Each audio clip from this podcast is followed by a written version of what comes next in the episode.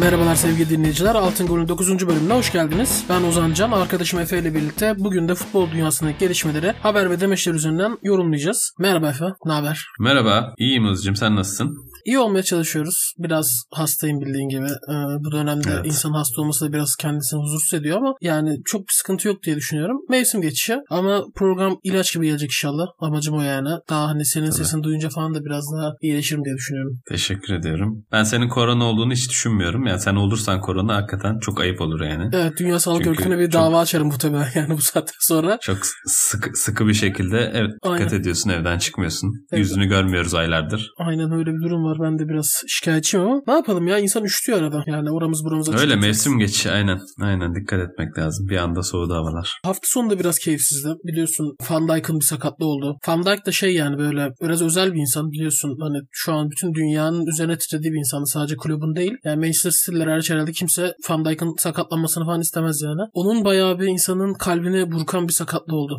Sen nasıl hissettin Evet. maçı izlerken? Yani üzücü, üzücü oldu hakikaten. Talihsiz bir pozisyondu. Hani Pickford bilerek yapmadı ama bence kırmızı kartı hak eden bir pozisyondu Evet aslında onu da. soracağım ben de. Mesela bu poz böyle bir açık var abi. Ya sonuçta tam sen penaltı vermeyebilirsin ama oyuncu sonuçta sakatlayıcı bir müdahalede bulunuyor. Cezasını çekmeli yani. Offside olsa da. Penaltı olmasa da yani. Oyuncu yani ceza almalı. Ne diyorsun buna? Bence de almalı evet. Yani verilebilir de normalde. Topun oyunda olmadığı bir anda sonuçta biri birine kafa atsa kırmızı kart görür yani. Ama o da... centilmenlik dışı ya o yüzden. Bu daha oyunun içinde bir müdahale. Ya oyun var. içi evet tuhaf gerçekten ama bence de verilmesi lazım kırmızı karta pozisyona. Ya onun dışında Van Dijk dediğin gibi hani çok haklı bir şekilde herkes tarafından yükseltilmiş, zirveye konmuş bir oyuncu stoper olarak. Bu sezona da aslında hatalarla başlamıştı. Çok da insanların gözünden kaçıyor gibiydi ama Evet evet. Herkes Bahsetmiştik kusursuz bundan. gördüğü için. Evet. Şimdi se- 7-8 ay yok. Yani Liverpool için çok zor günler olacak gibi. Şampiyonluk yarışını da ciddi bir şekilde etkileyecek. Yani Ocak ayında yerini doldurabilecekler mi bilmiyorum ama en azından 2,5 ay boyunca saf stoper olarak Matip ve Gomez dışında kimse yok ellerinde. Onların da yeterliliği zaten tartışılıyordu Van Dijk varken bile. Sıkıntıya girdi yani Liverpool. Evet Klopp da şey demiş. Kocasının hapishaneden çıkmasını bekleyen iyi bir eş gibi Van Dijk'in iyileşip dönmesini bekleyeceğiz. Yani bu aldatmayacağız anlamında mı yani şey mi? Transfer yapmayacağız anlamında mı? diyor. Yani zannetmiyorum. Ben bu Almanca'da bir deyimmiş. Yani tam çevresini biz anlayamıyoruz deyimin yani. Bunu sıkça kullanıyormuş Klopp'ta. Daha önce Dortmund'dayken Hummels için kullanmış. Liverpool'dayken de hatta Chamberlain için kullanmış. Ya tam anlamını çözemedim. Biraz araştırdım ama anlayamadım. Tam bizim İngilizce'de ya da Türkçe'de anladığımız gibi bir söz değil anladığım kadarıyla. Yani bir an önce dönmesini bekleyeceğiz. Hani onu sürekli bekleyeceğiz demeye çalışıyor herhalde. Yani Klopp da tabii o deyimi direkt abi İngilizce çevirmesi de sonuçta basit toplantılar İng- İngilizce yani İngiltere'de. Evet İngilizce söylüyor Biraz zaten. cahilce bir hareket olmuş yakıştıramadım ya. Deyimler öyle çevrilmez çünkü. Neyse. Evet ilginç. Sence kim alır Liverpool? Yani öyle yakıştırdığın birisi var mı? Ozan çok konuşuluyordu sezon başında. Ya takımı da skandal bir takım şu an gerçekten. O da eminim ayrılmak istiyordur bayağı da. Öyle bir şey Bence Ozan için Ozan için o seviye bence erken abi. Daha direkt orayı sorunsuz bir şekilde kapatacak birine gitmeye çalışacaktır bence Liverpool. Van Dijk'ta yaptığı gibi. Yani şu an en büyük iki aday bence Upamecano ile Koulibaly. Aynen, hani bu parayı Koulibaly- çıkarabilecekler mi? Bir Koulibaly de olsa Skriniar'ı da ekleyebiliriz. Hı. Skriniar'ı da ekleyebiliriz. Böyle çok yüksek profilli bir stoper bekliyorum ben. Tabii Ocak ayında kulüpler satmaya yanaşmaz pek oyuncularını ama iyi para vermeleri lazım. Bu, bu yatırımı yapması gerekecek bence Van Dijk'ta yaptıkları gibi. Zaten Van Dijk varken de lazımdı. Şu an elzem tamamen yani. Evet, Çağlar da sakatlandı. O da çok üzdü. Yani Evet Çağlar o da bir hatta geçen sene en iyi iki stoperi yani sakatlandı bir anda. Emre Özcan da öyle demiş. Gerçekten evet yani üzüldük Çağlar'a da. öyle seçilmişti oyuncuların yaptığı oylamada. Hani Çağlar direkt ben ikinci sıraya koymam aslında geçen sene performansını ama yani Premier Lig'in artık önemli stoperlerinden biri olduğu kesin. Mesela Van Dijk'ın yokluğunda o da bir aday olabilirdi aslında. Ama onun da sakatlığı Ocak'taki giriş ihtimalini Azalttı. bayağı sıfıra indiriyor gibi. Evet. Evet, doğru. Bir O de De Bruyne sakatlık kervanının olacağından bahsedip sakatlandı. O da ilginç oldu. Geçen hafta değinmiş. hissediyormuş demek ki. Yani zaten Evet. abi De Bruyne çok sakatlanıyor ya. Yani öyle bir sıkıntısı var. Yoksa yani Geçen sene bayağı atlatmış şeyler gibiydi. Şimdi yine sakatlandı. İnşallah bir an önce döner yani. Futbolu güzelleştiren nadir oyunculardan biri. aynen öyle ya. Iniesta'dan sonra o kadar fark yaratan bir orta saha oyuncusu olmadı herhalde yani. Katılıyorum. Evet, Türk futbolunun karanlık atmosferine giriş yapalım o zaman. Nihat Özdemir de federasyon başkanımız dedi ki sıkışık bir takvim bizi bekliyor. Bir maçı ertelediğimiz zaman koyacağımız yer yok. Erteleme maçını oynatacağımız yer o kadar sıkışık ki bundan sonra bundan dolayı çok zorlanıyoruz. Bütün takımlardan bu işe çok önem vermeden istirham ediyorum. Bu takvim sıkışıklığından dolayı bütün oyuncularına ve teknik direktörlerine çok dikkat etsinler. Bakıyorum tabii bazı futbolcularımız kendi memleketlerine gitmişler milli maçlardan dolayı. Oradan gelenlerde pozitif neticeler çıktı. Ben bu Nihat Özdemir'in sorunları çözme kararlılığına gerçekten hayranım. Yani hani bu Covid ile mücadele etmek için istirham ediyor ya. İnanılmaz mı insan ya? Yani biraz Süleyman Demirel'in efsane sözünü hatırlatıyor. Sorunları sorun olarak görmezseniz ortada sorun kalmaz. yani abi çok üzüldüm Nihat Özdemir'e. Ne diyeyim? Neden acaba sıkışık bu kadar takvim? Hiç Aa, bunu evet. düşündü mü acaba? O da ilginç oldu. Niye acaba değil mi? Yani sanki Tak- 30 takıma falan çıkardılar ligi ondan dolayı değil yani. Abi Yok zaten canım.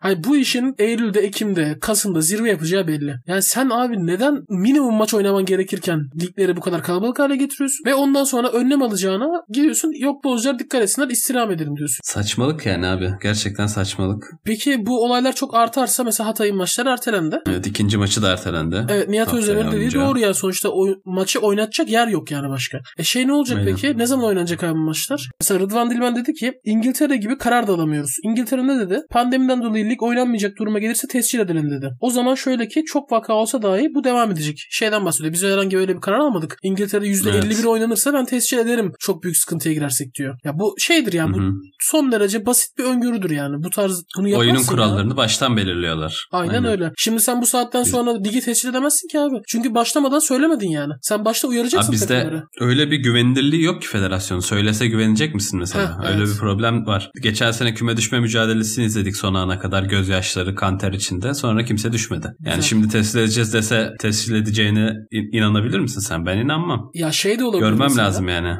Net zaten de haklısın. Şeyi soracağım mesela atıyorum bu olaylar tartışma yaratır diye mi korktular? Yani mesela abi %51 oldu vaka sayısı arttı mesela atıyorum X takım lider tamam mı? X takım yöneticisi maçların %51 Hemen o bitince takımı şampiyon yapacaklar falan.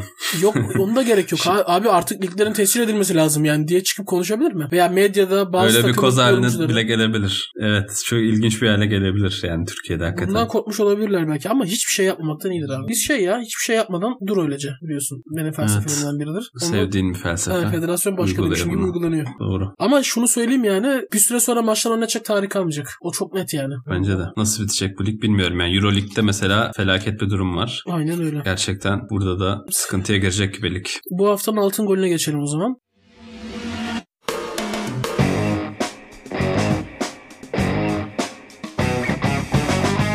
Bu haftanın altın golü Alanyaspor'un Galatasaray'ı son dakika golüyle yenmesi. Yani gol de altın gol olabilir. Alanyaspor'un şu anki mevcut durumu ve Galatasaray'ı İstanbul'da hani iyi bir oyunla özellikle mağlup etmesi de söylenebilir. Liderliğe. Evet.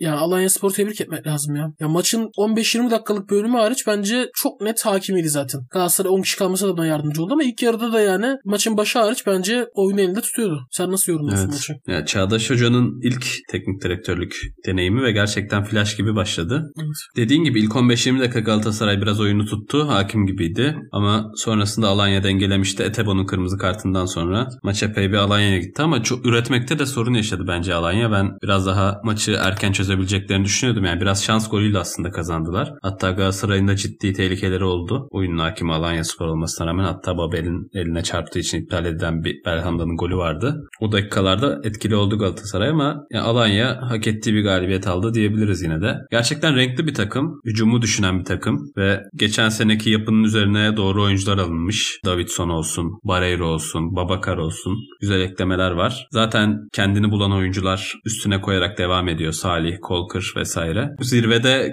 ne kadar götürülebilirler emin değilim ama ligin renkli önemli bir takımı artık yani Alanya Spor. Saygı duymak gerekiyor Abi- Çağdaş Hoca'ya da kulüp, kulüp yapısına da. Bakasetas'ı Çünkü hocalar değişse de başarılı olmaya devam ediyorlar. aynen öyle ya. İyi bir yönetim oldu. Orada açık. Bakasetas Fenerbahçe istedi satmadı abi mesela. Yani çok Evet. açıkça konuşuldu bu yani. Satmadı. 5 maç 13 puan. Yani takdir etmek lazım gerçekten.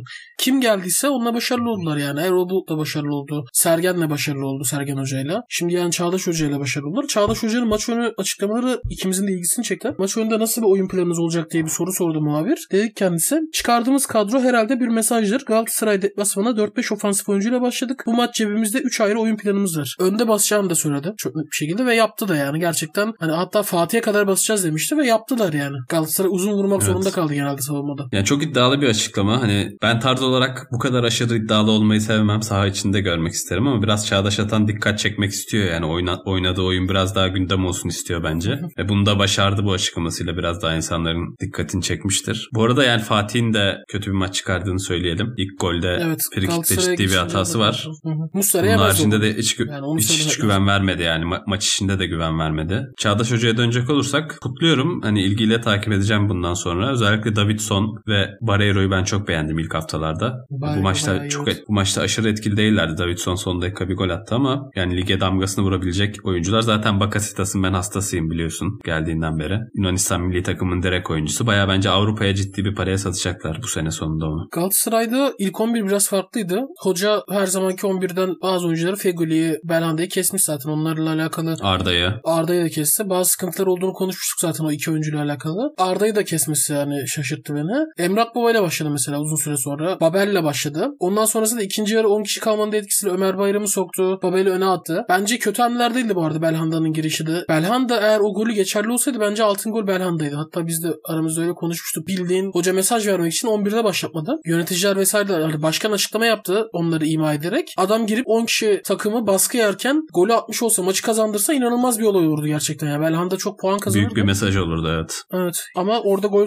şey olmadı. Geçerli olmadı. Bayağı da hareketli bir maçtı gerçekten. Yani ben maçı da beğendim. Güzel bir maçtı bence. Evet yani iki takım da galibiyeti düşünüyordu Galatasaray 10 kişi olmasına rağmen. O da maçın temposuna yansıdı yani pozisyonlu bir maç oldu. Fatih maçı soğutmaya çalışıyordu mesela o benim dikkatimi çekti. İlginçti. Abi zaten Galatasaray Alanya... takımı hücum etmeye çalışmasına rağmen yani biraz sen kendine güvensizliğinden kaynaklanıyor gibi hissettim. İlginç geldi. De- dediğin gibi değişiklikler vardı takımda. Emre Kılıncı kanatta gördük. O da önemli bir değişiklikti. Yani biraz daha yine iyi bir maç çıkarmadı ama en azından kendi mevkisinde oynadı bu sefer ve önemli bir pozisyona da girdi atabilirdi. Evet onu atsaydı. Emre Akbaba, Emre Akbaba hazır değil gibi gözüküyor. Yani Emre önemli bir oyuncu bence ama Üzülüyorum ya. gerçekten Vallahi çok, Yani çok- talihsiz bir kariyer. ciddi iki sakatlık yaşadı Galatasaray'da. Yani kariyerini belirleyici oldu bu sakatlıklar. Yani hazır değil şu anda belli ki biraz erken de sahaya atıldığını düşündüm ben gördüğümde fiziğini. Yani iyi bir maç çıkarmadı ama hocanın hakkında belli ki başka mesajlar vardı dediğimiz gibi. hı.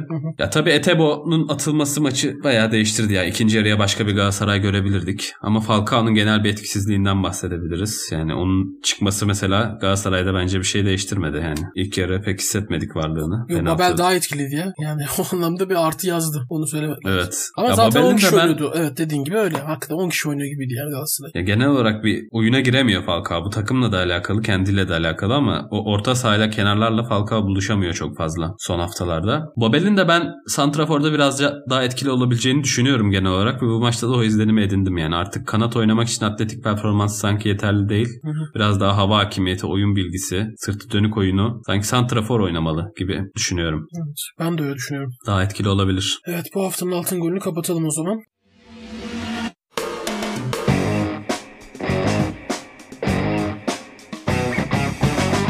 Başakşehir Trabzon maçına geçelim. Başakşehir'de gerçekten hani onlar da altın değerine bir gol attığını söylemek lazım. Bayağıdır gol atamıyorlar. son dakika golü olmasa Davidson'un bunu, bunu seçecektik. Evet yani, Hatta. yani müthiş bir maç mıydı? Evet ya Trabzon eksikleri itibariyle inanılmaz performans olduğunu söylemek güç ama sonuçta Başakşehir abi üzerindeki baskıyı düşünsene be. Geçen sene şampiyon olmuşsun. Kadronun çoğu aynı ve gol atamıyorsun yani. Bayağı korkunç bir şey gerçekten. İnsanın üzerinde çok 4 ciddi maç baskı 0 var. gol. 21. sıradasın son sıradasın. Aynen öyle. Korkunçtu Doğru. yani. İrfan Can benim FIFA'da yediğim gollere benzer bir gol attı. Yok bir savunmada kaptırılan bir hata çıkarken hani İrfan Can gidiyor. Kimse dokunamıyor. Hani şey yapamıyor. Topa dokunamıyor. Bende de öyle. Ya hiç şey yapamıyorum yani. Yarımdan yürüyerek geçiyor yani. Böyle yavaş yavaş gezine gezine gitti. Fiziği de gerçekten hani orada ikili mücadelede bana topu sürerken başarılıydı yani onu söylemek lazım şaka bir yana. Golü attı. Vişça'nın golü de güzel bir goldü. Evet. Ee, Okan Buruk ne demiş? İlk 4 maçta gole yakın oynasak da girdiğimiz pozisyonları değerlendirememiştik. Bugün golü bulduktan sonra özgüvenimiz yerine geldi. Trabzon'un eksikleri var. Bunlar da bizim işimizi kolaylaştırdı. Sen nasıl buldun Başakşehir'i? Sonrasında Trabzon'u değerlendiririz. Ya dediğin gibi Vişça ve İrfan hani en önemli iki oyuncuları diyebiliriz herhalde. Hayat vermiş oldular Trabzonspor maçında Başakşehir'e. E, Şampiyonlar Ligi maçları başlamadan önce de iyi bir moral oldu takım için. Biraz daha kompakt bir yapıda gördüm ben bu maç Başakşehir'i. Hani ilk maçlarda denediği çift forvet ya da e, en azından bir kanatta forvet özellikli bir oyuncu yerine biraz daha 4-1-4-1 gibi Vişça ve Deniz Sürücü'nün net olarak kenarlara bastığı işte Mehmet Topal'ın ön libero'da Rafael de hatta sağ iç gibi oynadı. Daha sıkı bir takım kurmuş Okan Buruk bu maçta. Trabzonspor'un eksiklerini de bildiği için biraz daha sıkı olalım bu maçı fiziğimizle medelim gibi düşünmüş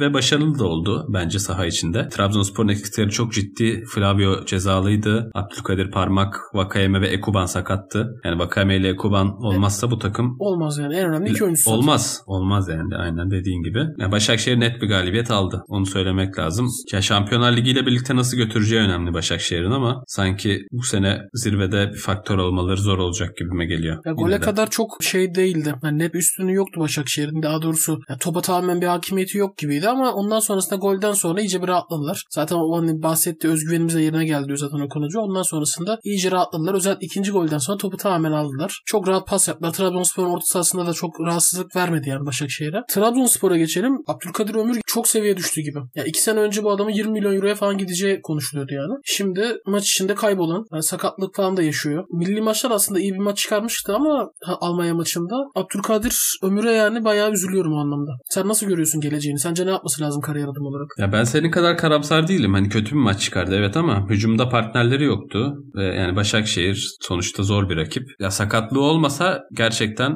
ciddi bir seviyeye çıktığını düşünüyordum artık ama işte geçen programda da konuştuk. Hani bu lig onun için çok uygun değil. Bir an önce kendini Avrupa'ya atabilmesi lazım. Önemli bir yetenek. Ama burada da belli bir sınavı geçmesi gerekiyor. Bu sene onun için çok önemli. Ya sağ tarafta biraz etkinliği azalıyor. Oyunda kaybolma sorunu yaşıyor özellikle dediğin gibi. Keşke merkezde oynayabilse daha etkili olur diye düşünüyorum ama Ekuban da o bölgeyi böyle çok domine etti yani. Hakikaten hem skor yapıyor hem oyuna katkısı var hem asist yapıyor. Yani sağ tarafa biraz mahkum Abdülkadir. Ya biraz daha ekstra şeyler yapması gerekiyor. Ya Vakayme ve Ekuban'ın dönüşüyle Afabe ile de biraz daha uyum yakalayabilirse belki üstüne koyar. Yani ben de onu umuyorum Türk futbolu adına. Abdülkadir'den beklentim hala var yani. Biraz da hocanın elinin dokunması gerekiyor gibi sanki yani. Bir hocanın onu eski seviyesine, potansiyeline ulaştırmasına gerekiyor gibi düşünüyorum ben. O noktada da şu an Abdullah Avcı bayağı net konuşuluyor. Trabzonspor yerel basında Karadeniz Gazete'de Trabzonspor yönetimi teknik direktör Abdullah Avcı ile yeniden temasa geçti. Büyük bir aksilik yaşamaması halinde Trabzonspor Fenerbahçe ile oynayacağı maça Abdullah Avcı yönetiminde çıkacak diyor. Ya, o maça yetişir mi bilmiyorum da Abdullah Avcı ile sene başında görüştüğünü de biliyoruz Trabzonspor'un. Sonrasında Newton'la karar kıldılar. Sen nasıl buluyorsun Abdullah Avcı ile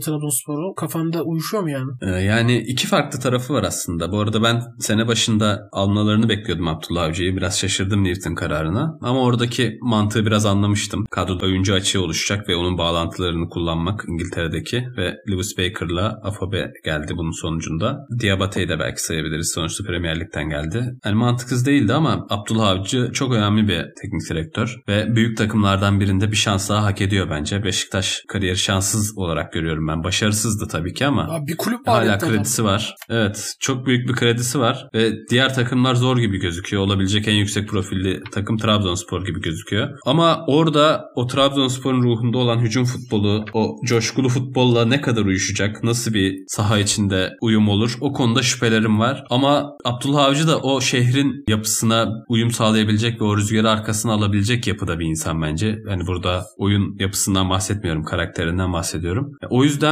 bir uyum yakalanabilir mi acaba diye düşünüyorum. Özellikle genç oyuncuları geliştirme anlamında da katkıları olabilir. Ben Trabzonspor'un yerinde olsam, e, yani şu an çok erken bence. Newton biraz daha hak ediyor şansı. Mesela Fenerbahçe maçı bence çok erken. Yani Newton'u göndermek için bu kadar korkunç bir durumda değil Trabzonspor yani. Eksikleri var sonuçta. Hani Başakşehir maçından 4 eksikle galibiyet mi bekliyorsunuz? Derim Trabzonspor yönetimine. Ama er ya da geç ben olsam Abdullah Avcı'ya giderdim. Böyle bir şansı hak ediyor yani. Ya ben Abdullah Avcı'nın yeterince süre verildiği takdirde özellikle hani baskının az olduğu ortamlarda mutlaka belli başarı yakalayacağını düşünüyorum. Ama Trabzon'da yerel basın gerçekten çok etkin. Ya orada İstanbul basından daha fazla bir baskı söz konusu yani. Onu bir önce söylemek lazım. Abdullah Avcı o camia yönetimini hani sen yapabilir dedin ama ben o konuda biraz şüpheliyim ya. Abdullah Avcı çok alışkın değil ona. Beşiktaş'ta bunu çok yapamadığını gördük. Ya yani mesela Sergen Yalçın Beşiktaş'ta bunu şu an çok başarılı sayılmasa da öyle de böyle camia yönetimini beceriyor. Çünkü o tarz bir kredisi var yani. Ama Abdullah Avcı'nın öyle bir şey yok. Ya Ünal Karaman bile abi inanılmaz bir durumdayken yendi yani Trabzonspor'da. Şimdi Abdullah Avcı'yı yemezler diyemiyorum yani o açıdan. Yani Tra- Abdullah Avcı'ya zaman vermek lazım. Süre vermek lazım. Onu rahatlatmak lazım. Mesela Başakşehir'de şeydi abi bütün futbolcuların maaşı yatıyordu. Her şey tıkırındaydı. Yönetimden kimse Abdullah Avcı'ya falan karışmıyordu yani. Ama Trabzon'da gidip başkan hani bizim öne geçtikten sonra daha iyi oynamamız lazım gibi bir açıklama yapabiliyor yani mesela. Teknik direktör hakkında evet. basına. Şimdi Abdullah Avcı bu tarz bir durumda mücadele edebilir mi? Ya dayanabilir mi? Gidip çözümcü yaklaşabilir mi? Yoksa orada egosu mu da öne çıkar? Onu da suçlayamam. Sezon başı görüşmelerde mesela şey konusu konuşulmuş. Ben de hani yorumculardan dinlediğim kadarıyla söylüyorum. Ne kadar doğru bilemem. Abdullah Avcı mesela Trabzonspor yönetimi yardımcı vermek istemiş Abdullah Avcı'nın yanına. Abdullah Avcı istememiş. Ben kendi ekibimle gelirim demiş. Onun dışında yönetimin vesaire de Abdullah Avcı'nın izinsiz tesislere girmesine vesaire istememiş. Şimdi bunlar büyük takımlar da zor abi. Ya mesela Beşiktaş'ta Fenerbahçe'ye de zor. Ali Koç girer yani oraya. Çünkü 50 milyon euro vermiş yani anladın mı? Adam girer yani. Şimdi böyle sahipli kulüpler gibi değil yani. Orada profesyonelleri teslim ettim. İstersem kovarım gibi ama burada yöneticiler bu konulardan haz almak istiyorlar yani. O yüzden ben Ünal Hoca'ya yapılandan sonra biraz ön yargılıyım. Ama Abdullah Avcı mutlaka eğer uygun ortam sağlanırsa bence katkı sağlar. En azından genç futbolcuları geliştirir. Yani ben Abdülkadir için isterim mesela. En azından satış için yani. Doğru haklısın. Sabır konusunda bayağı soru işaretlerine yol açıyor yani Trabzonspor. Hem mevcut yönetiminin yapısıyla hem dediğin gibi basınıyla ve şehrin dinamikleri, insanların yapısı biraz daha hızlı sonuç bekleyen bir yapı. Orada o tam zıt düşüyor Abdullah Avcı'ya dediğin gibi ve şu bir sıkıntı. Bu sıkıntıyı daha önce Fenerbahçe Ersun Yanal'la Galatasaray Fatih Terim'le yaşamıştı. Şu an Trabzonspor hocasının üstünde bir gölge teknik direktör sorunu olacak kim gelirse gelsin. Ünal Karaman'ı tekrar istiyor Trabzonspor taraftarı. Haklı olarak. Hani bunun sorunlarını işte her zaman Galatasaray camiası Fatih Terim yoksa Fatih Terim'i ister. Fenerbahçe uzun bir süre son şampiyonluktan sonra Ersun Yanal'ı istedi Fenerbahçe taraftarı büyük çoğunlukta ve hatta Beşiktaş'ta Sergen Yalçın'ı istediği için Abdullah Avcı en son ayrıldı. Yani bu Trabzonspor hocası kim olursa olsun bir sorun olacak Ünal Karaman'ın tekrar beklenmesi ve bir gün bence Ünal Karaman'la Trabzonspor'un yolları mutlaka birleşir bu yönetim gittikten sonra. Ama ona tabii ki zaman var. Abdullah Avcı dediğim gibi biraz daha onun açısından baktığında bir şansı daha hak ediyor ve bunun olabileceği en iyi yer Trabzonspor gibi kısa vadede. Tekrar bir Başakşehir'e dönüş söz konusu olabilir ama o da Okan Buruk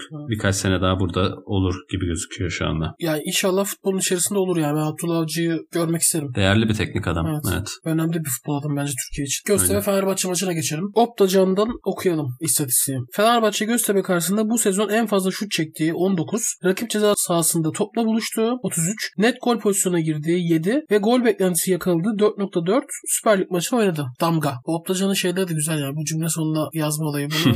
Onlar getirdi değil mi? İlk ondan önce yapılmıyordu herhalde. Tabii tabii. Evet. Yani yurt dışında yapılıyordu. Aynen. Türkiye'de de yapıyorlar süredir. İyi bir mizah unsuru gerçekten. Sen nasıl buldun Fenerbahçe'yi? Önceki maçlarından da biraz daha farklıydı. Hani istatistiğinde belirttiği gibi. Yaratıcılık açısından çok büyük sıkıntı çekmediği ama pozisyonda özellikle oyunun belli bölümünde çok verdiği yine maçın sonunu açıkçası zor getirdiği bir durum oluştu Fenerbahçe'nin. Evet ya yani ilk yarı biraz daha durgun bir maçtı iki taraflı olarak. Daha az pozisyon oldu. İkinci yarı Fenerbahçe'de özellikle ilk 15 dakikada yani 45-60 arası bayağı bir saldırdı. Hani sonrasında skoru bulduktan sonra biraz ipler Göztepe'nin eline geçti ve yine Altay bir son anda önemli bir kurtarış yaptı ve maç öyle geldi. Sisse'nin de tabii çok net kaçırdığı bir pozisyon vardı. O da belirleyici oldu maç ya içinde. o neydi hakikaten? Ama hakikaten atması gerekiyor o kalitede bir oyuncunun. Gidemedi de yani. Önü bomboşken çok ağır hareket etti ve o ağır hareketi de vuruşuna yansıdı bence. Abi yanına versin ya. Yanında oyuncu vardı. Boş kaleye yuvarlayacaktı evet. yani. O bence çok ayıptı takım adına. Ya futbolcu kaçırır yani. Ben ona bir şey diyemem ama ya kızarsın mızarsın da kaçırır yani. Ama abi yanına vereceksin yani. Bir farklı öndesin. Atsan maç bitecek yani. Bir de o iki farklı öndeyken de olmadı. At verse onu evet. maç tekrar iki farkı çıkacaktı. Maç bitecekti büyük ölçüde. Bence çok büyük ayıptı. Ben yani Erol Hoca'nın yerinde olsam bayağı kızarım yani. Altay son dakika dediğin gibi çıkarmasa Sisse bayağı bir sıkıntı yaşardı bence takım içinde. Fenerbahçe biraz daha yaratıcılık sorununu çözüyor gibi gözüktü bu maçta. Yani Göztepe deplasmanından 3 puan önemli zaten sonuç olarak. Oyun olarak da iyi bir oyun koydu ortaya. Ama Göztepe'nin de zorladığını da söylemek lazım. Hakikaten korakor bir mücadele oldu. Pelkas'ın kumaşını hoşuma gitti benim. Yani takımla çok daha uyuşamamış belli. Yani hatta ismini unutanlar falan var takımda. Aynen. Onu konuşacağız yani. yani bunun için Türkçe'de kelimeler var biliyorsun. Kanka diyebilirsin mesela yani. Abi diyebilirsin. Çocuğa öğreteceksin madem ismini ezberleyemiyorsun. Ozan'ın yaptığı yani hakikaten komik yani. Bunu itiraf etmesi de ayrı bir komik. Bilmeyen seyircilerimiz için, dinleyicilerimiz için söyleyelim. Pelkas'a Ozan ismini unuttuğu için sağ içinde Yunanistan diye varmış. Hani Greece mi dedi yani, acaba Yunanistan mı Greece demiş herhalde. İnşallah... Ya Yunanistan demesi çok saçma. İnşallah Yunanistan demiştir daha güzel. Hem uzun uzunluğu hem Yani onun karşılığını bilme ihtimali yok Pelkas'ın. Abi yani Çok saçma olur. Herhalde Gris demiştir diye umuyorum. Bu da saçma son derece ama gerçekten komik bir açıklama. Bayağı da gündem oldu zaten. Bayağı. O zaman komik bir arkadaşımız. evet bir gün programa davet etmek isteriz. mizacı. yani. Gerçekten o anlamda çok iyi. Komikliğinin yanında da yükselen bir performansı var. Evet. 3 milli takım maçında 90 dakika oynadı ve çok iyi performanslar koydu ortaya. Geldi ligde de gerçekten iyi bir oyun koydu ortaya. Pelkas'a da asist yaptı. Oyun içinde de yani çok dinamikti. Şu an Ve kariyer seviyesi olabilir herhalde. Evet. Ya Bursa Spor seviyesinin üstüne çıktı yani o derece yükseldi. Ve gerçekten bir dönüşüm geçiriyor. Ön tarafta daha rahat ediyor. Yani dribbling özelliği ciddi bir faktör olmaya başladı. Hani oyununun ana unsuru haline doğru gelmeye başlıyor. Ozan'ın topla kat edişi, o boşlukları değerlendirmesi orta sahada. Yani biraz Alper Potuk'un çıkış yaptığı Aynen. Eskişehir dönemini hatırlattı onu bana. diyecektim ben de. Alper mesela Kanada'ya evrilmek gibi bir hata yaptı. Aslında onu farklı kılan özelliği orta sahada o driblingi yapmasıydı. Ama hocalar onu orada tercih etti. Biraz o açıdan aslında kariyer talihsizliği oldu denebilir yani. Ozan mesela gerçekten biz zaten burada Ya çok Ozan'ın övdük. merkez için Yanıltmadı çok bizi. daha farklı, çok daha önemli özellikleri de var. Tabii Alper Potuk çok daha kısıtlı bir Tabii futbolcu ki canım. Ozan'a Ozan göre. çok daha güzel bir oyuncu. Zaten yani komple bir orta saha oyuncusu ama biraz daha öne giderken rahat ediyor. Fenerbahçe'nin bu yapısında da önde baskı için rolünü zaten anlatmıştık geçen haftalarda da. Hani hücumda biraz sorun olur mu diye düşünüyorduk ama iyi uyum sağlıyor ve bir kanatta Pelkas, Perotti, Ferdi gibi oyuncular sürekli oynayacaklar belli ki. Bu hafta Pelkas oynadı. O da o yaratıcılık sorununu arkadan Sosa'nın desteğiyle sanki halledecek gibi Fenerbahçe. Yani Ozan o- orada oynayabilecek gibi gözüküyor şu anda. Bence de yani eğer Ozan mesela 10 numara gibi oynayacaksa eğer en azından pozisyon icabı mutlaka kanatlardan birinin orada daha yaratıcı 10 numara özellikle bir oyuncu olması lazım. Pelkas ve Ferdi o anlamlarda önemli. Zaten Perotti. Perotti. de var. Aynen Perotti de oynayacak yani sakatlıktan çıkınca. Peki şunu soracağım sana. Fenerbahçe ne zaman ikinci yarılarda böyle 2-3 oyuncu değiştirse mutlaka Sosa çıkıyor zaten. Yine bu sefer de sakatlandı çıktı. Oyunu veriyor abi ve pozisyon da veriyor. Yani şey değil. Mesela biraz geri çekilirsin ama kompakt durursun mesela. Ama öyle bir durum olmuyor ya. Bayağı iki maçı da zor kazandı. Maçın genelini iyi oynamıştı yani. Son 20 dakikalarda rezalet oynadı. Sosa'nın alternatifi yok demiştin. Gerçekten tebrik ediyorum yani. O anlamda Türkiye'de bunu başka söyleyen yorumcu olmadı. Fenerbahçe'nin herkes kadrosunu överken yani sen Sosa'nın alternatifi yok. Bence en büyük sıkıntısı o demiştin. Nasıl çözecek bunu Fenerbahçe? Sosa yani her maç 90 dakika oynayamaz şimdi açık konuşmak gerekirse. Ya evet Sosa'nın yokluğu yani çok bahsettim zaten. Ciddi bir plan değişikliğine itecek Fenerbahçe'yi ve hani muhtemelen Gustavo Ozan gibi bir ikili olacak onun olmadığı anlarda ve bu geriden oyun kurma anlamında ciddi sıkıntılara yol açacak Fenerbahçe oyuna hakim olma anlamında. Yani Sosa çok kilit bir oyuncu ve dediğin gibi değişikliklerden sonra fizik olarak da biraz düşüyor gibi Fenerbahçe son dakikalarda. Yani biraz evet. fazla coş, coşkulu, eforlu bir oyun ortaya koyduğu için takımın tam olarak hazır olmaması da alakalı olabilir ama iki maçta alarm verdi. Erol Hoca da mutlaka bunun üzerine düşünüyordur, çalışmalar yapıyordur. Ama o kadronun genişliğinin avantaj olacağı düşünülen giren oyuncuların takımı yukarı çekeceği düşüncesi ters işliyor gibi yani. Şu zamana kadar dediğin gibi önemli bir nokta. Bu kadar geniş kadroya tek kulvar varken ihtiyaç var mıydı sorusunda bence bir kez daha gündeme getirebilecek bir konu eğer böyle devam ederse. Hoca da kendini değişiklik yapmak zorunda hissediyor muhtemelen. Çünkü dediğin gibi o kadar geniş Kenarda ki. Küser adam abi. kıyamet kad- kıyamet gibi adam bekliyor kenarda. Aynen yani. öyle yani. Sise'yi soktun bir tane daha santifor var abi mesela. Valencia sence oynar mı diye Trabzon maçında 11? Yani şu ana kadar Bence güveniyor yani şu an. Erol Hoca ama bence performans veremedi şu ana kadar. Bu maçta kesilebilir bence de ihtimal dahilinde yani. Ve Tiam hiç girmedi oyuna Evet. bu maç. O da mesela enteresandı. Ya böyle olacak çünkü o kadar çok oyuncu var ki oynaması gereken. Her hafta böyle hiç oynamayan ya da erken çıkan ya da 11'de olmamasına şaşırılacak oyuncular olacak gibi gözüküyor. Peki maçın seyircinin oynanmasına ne diyorsun abi? Bayağı seyirci vardı yani maçta. Yani Abi locaya kaç kişi sığmış acaba bilmiyorum. Ya bu konuyu da bence bir tartışmamız lazım. Ben hani çok kafam net değil. Senin de fikirlerini merak ediyorum. Ya bir kere normalde Bein Sports maçların arkasına şey veriyor ya. Tribün falan veriyor ya normalde. Ya bu- böyle bir şey yapmaya gerek yoktu. Maç bildiğin seyirci vardı yani. Ha bir de hakem Evet. için daha kötü baskı biliyor musun bu? Çünkü normalde mesela seyirciler hep birazdan 50 bin kişi bağırıyor. Ne dediklerini seçemiyorsun. Burada hem ses çıkıyor hem de bayağı herkesin dediğini duyarsın yani. Hakemler seçiyordur ben diyeyim sana. Evet. O açıdan Evet sıkıntı. evet. İlginç hakikaten dediğin gibi yani bek oyuncularının tribünden yaşadığı sıkıntıyı herkes yaşıyor gibi. Aynen öyle. Şu anki durumda herkes ne dediği anlaşılıyor. Ya sen bu locadan açılmasını Yani diyorsun? tamamen ekonominin tüm diğer unsurları bir kenara bırakıp tamamen bunu düşünülerek alındığı bir karar yani. Hani sağlık açısından locaların açılması da bir sıkıntı yok mu? Var yani. Ve kim bilir rol hocalara kaç kişi giriyor hakikaten. O Göztepe maçında o kadar çok ses çıkıyorsa kaç kişi vardı yani? Ben gerçekten merak ediyorum. Kaç kişilik hocaya kaç ya kişi en az girdi? 500 vardı ben diyeyim sana. Net O var. olacağına yani gerçekten %10 kapasiteyle normal stada aç- açsan ve herkes birbirine mesafeli durabilse daha sağlıklı olabilir belki. Onu ona da bence şu anda Evet, yapmamak bence. lazım. Özellikle vakalar artıyorken. Şimdi burada şöyle bir sıkıntı var. Sen tribünleri açsan mesela belli bir kapasiteyle. O insanların gerçekten Almanya'daki gibi böyle ayrı ayrı oturacağına inanıyor musun ya? Ben onu çok muhtemel görmüyorum. Ya güvenemiyorum. Toplumun sağduyusuna güvenecek halim de yok yani. 25 yaşına geldim. Güvenmemeyi öğrendim yani bu zamana kadar. Doğru. Ya locadaki insanlar da başka bir insan değil yani şu anda. Yo, onlar duymuyor zaten. Aynı, a- aynı sıkıntı yaşanıyor ve sadece or- orası kulüplere daha çok gelir getireceği için Aynen öyle. açıldı yani kötü. Bizdeki sıkıntı ne biliyor musun abi? Üzücü Bizde bir durum. şey yok. İlke diye bir şey yok abi. Durum ne getirirse, neyi gerektirirse o yapılıyor. Yani vaka sayısı 3 iken alelacele maçlar iptal edildi. Seyircisiz oynandı Galatasaray Beşiktaş maçı. Fatih Terim korona oldu falan hatta gündem hatırlıyorsun yani. Şu an yani vaka Tabii. sayısı ne kadar yüksek belli değil. İnanılmaz yani herkes seyirci oynasın falan diyor. Ya ben bu konularda biraz katıyım ya. Ya kulüpleri de anlıyorum. Bayağı maddi sıkıntı yaşıyorlar evet. Ya ama biraz tutarlı olmak lazım. Ben Avrupa'da UEFA'nın yaptığı da doğru bulmuyorum ya. Şimdi mesela Göksel Gümüşler şey dedi hani Leipzig atıyorum seyircili oynayabilecek. Biz oynayamayacağız dedi. Ya UEFA abi UEFA yapıyor diye şimdi her şey doğru mu yani? Ben onu da doğru bulmuyorum. Ve hani ilkesizlik hakkında da şunu söyleyeyim. Ya hiçbirini açma yani. Çünkü sen gidip localarda her locada bir kişi falan oturtamıyorsun. Doğru söylemek gerekirse. E, tabii. onu yapmıyorsan da açmayacaksın yani. Çünkü diğer adamlar da girmeli o zaman maça. Ya hepsini aç ya da hiçbirini açma yani. Katılıyorum kesinlikle. O zaman bu haftalık futbol gündeminde baştan sona bir tartıştık. İyisiyle kötüsüyle. Teşekkür ederim. Bu için. arada Lanzini'nin inanılmaz golünü atladık Aa, Tottenham abi o maçında. var ya o neydi ya öyle? Tottenham müthiş başladı maça. 3-0 oldu. Hani maç bitti diye dakika 75'te sonu çıkardı Mourinho. Evet üzücü. Nasıl aldık diye. 82'den sonra 3 tane yedi abi Tottenham. Çok ilginç bir geri dönüştü gerçekten. Maça sonu geldi Premier sonu Lig'in- çıkarttı. Ondan sonra hocam maça sonunu getiremedi So- diyebilir miyiz? ke- kendi, kendi sonu geldi. Aynen öyle.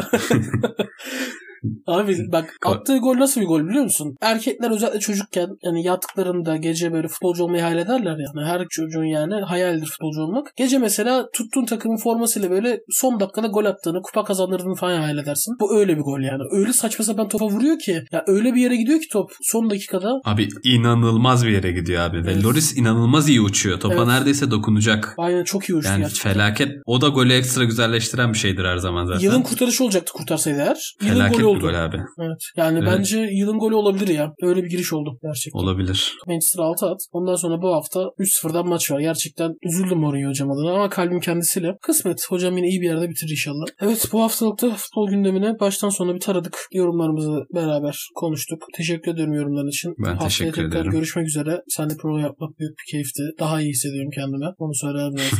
İnşallah tamamen iyileşmiş olursun haftaya kadar. İnşallah iyileşirim diye umuyorum ben de. Bu haftalıkta programımızın sonuna geldik sevgili dinleyiciler. Haftaya tekrar görüşmek üzere. Programımız bitti.